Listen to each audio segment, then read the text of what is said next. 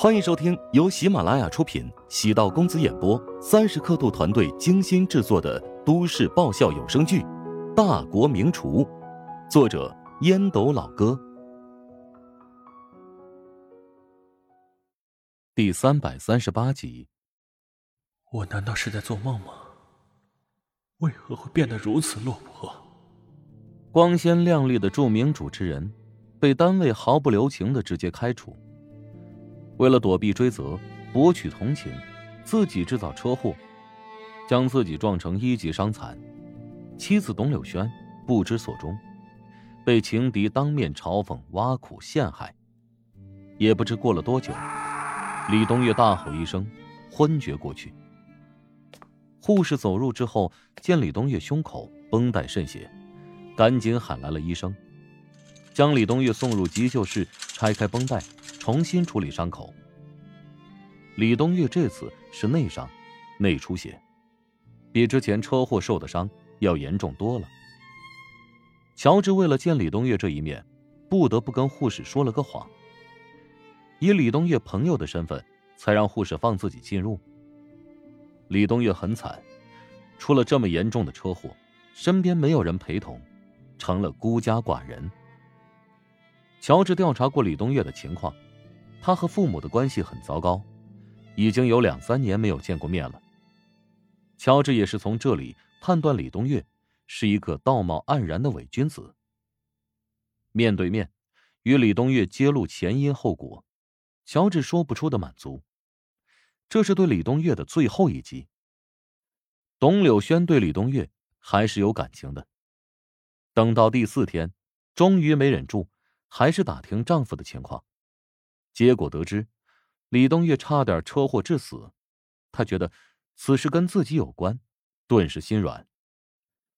见董柳轩出现，李东月情绪很激动：“轩轩，求你不要离开我，我现在什么都没有了，只剩下你了。如果你不要我，我生不如死。放心吧，在你康复之前，我会陪着你的。谢谢。”我一定会对你好的。别自欺欺人了。发生了这次的事情，你心里有一道坎儿，我心里也多了一道坎儿。你和我都不是那种豁达的人。等你身体好了之后，我们就离婚吧。我结婚之后，一直当全职太太，对家庭没有付出，除了你给我买的那些。奢侈品之外，我什么都不要。当然，如果你不希望我带走任何东西，我可以净身出户的。即使净身出户，那也应该是我。轩轩，求你再给我一次机会吧，我真心不能没有你。言毕，李东月咳嗽两声，嘴角溢出血来。董柳轩吓了一跳，赶紧喊来了护士。护士检查了一下，皱眉道：“没什么大毛病，咬到舌头，所以才会出血。如果你离开我，我就咬舌自尽。”董柳轩犹豫不决，冲过去抱住了李东月的上身，泪落不止。你这又是何必呢？李东月跟董柳轩结婚多年，对他的性格了如指掌。虽然有公主病，但心肠特别软，而且他真心实意的爱着自己。李东岳经此波折，越发珍惜和董柳轩之间的感情。李东岳相信，以自己的能力，即使省电视台将自己辞退，想要找一份工作并不难。在李东岳软硬兼施的计划下，夫妻俩终于重归于好。也是因为董柳轩心理上。处于劣势。当初两人结婚时，他对李东月有亏欠，李东月默默忍受了一切。这么多年来，对很多事情睁一只眼闭一只眼。李东月的内心对董柳轩存有一丝厌恶，当恨到了深处，才发现他对董柳轩又产生了依赖。这是一种扭曲的心理。李东岳心情平复。董柳轩告诉李东岳一个还算不错的好消息：这期节目播出之后，取得了很不错的反响，同一时间段的收视率冲到了最高。李东岳沉默许久，眼中流露出失落之色。成绩再好，也是给别人做嫁衣。不出意外，省电视台会安排跟他旗鼓相当的人员，顶替他的位置，成为第二季节目的男主持人。成绩很不错。团队绝大多数人员都会留用，筹备新节目，同时准备第二季节目。至于陶如雪，因为女神说此栏目的出众表现，可能在第二季节目当中占据更多时长。李东岳对陶如雪恨不起来，甚至希望看到她能够站在自己的肩膀上腾飞。陶如雪是一个有才华的主持人，即使没有李东月。靠着实力，早晚会成为优秀的主持人。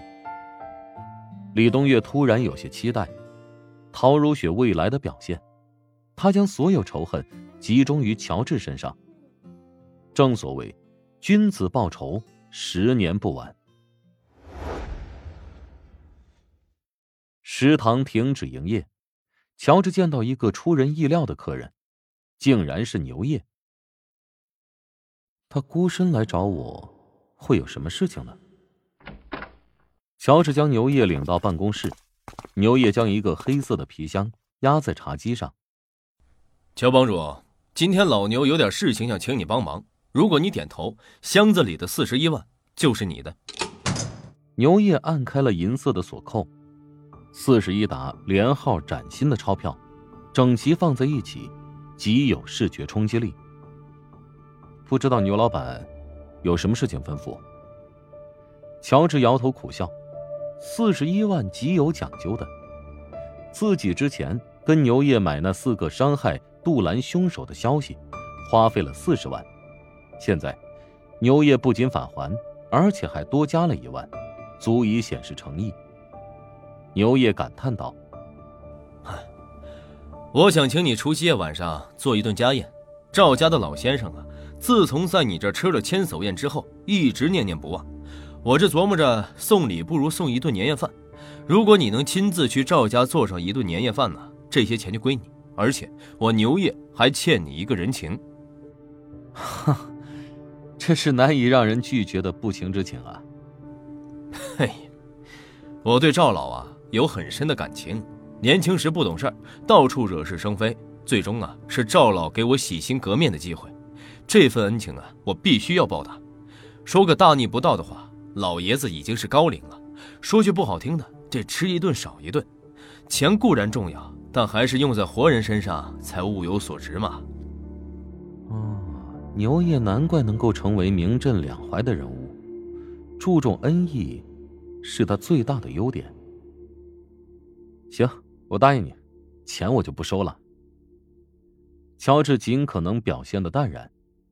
作为一个掉钱眼里的吝啬鬼，面对这么赤裸的诱惑，如何岿然不动？但是该摆出来的腔调还是必须得有。牛业既然带着现金上门，足以见得他诚意全全。自己稍微拒绝一下，钱不会就这么溜了。里子和面子嘛，乔治都想要。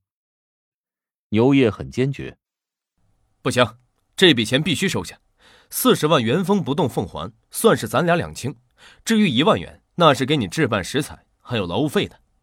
如果再计较，反而会被牛业瞧不起。乔治见好就收，淡笑道：“ 牛老板果然痛快。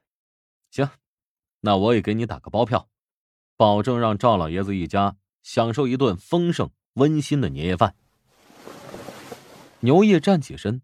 跟乔治重重的握了握手，乔治的手掌有厚茧，非常有力，跟他有些奶油的外貌反差很大。离开食堂，牛业坐在宝马七系后排，给赵然博打了个电话，说：“跟你汇报一件事，今年的年夜饭我已经安排好了。”赵然博微微一怔，这个牛爷就喜欢乱来，赵家的年夜饭何时轮到他一个晚辈做主？他没好气的说：“我已经请了北善堂的大厨，就不用你操心了。之前跟乔治预定年夜饭被拒绝之后，赵然博心情颇为郁闷，于是便找人跟燕京著名的酒楼北善堂联系，找了一名擅长烹饪北方菜的国厨。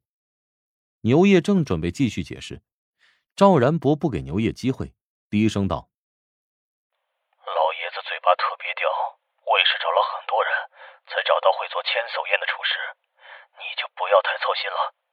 到时候做的饭菜不合胃口，对你还得发一通火。”我请的厨师是乔治，上次他对乔治的厨艺可是赞不绝口呢。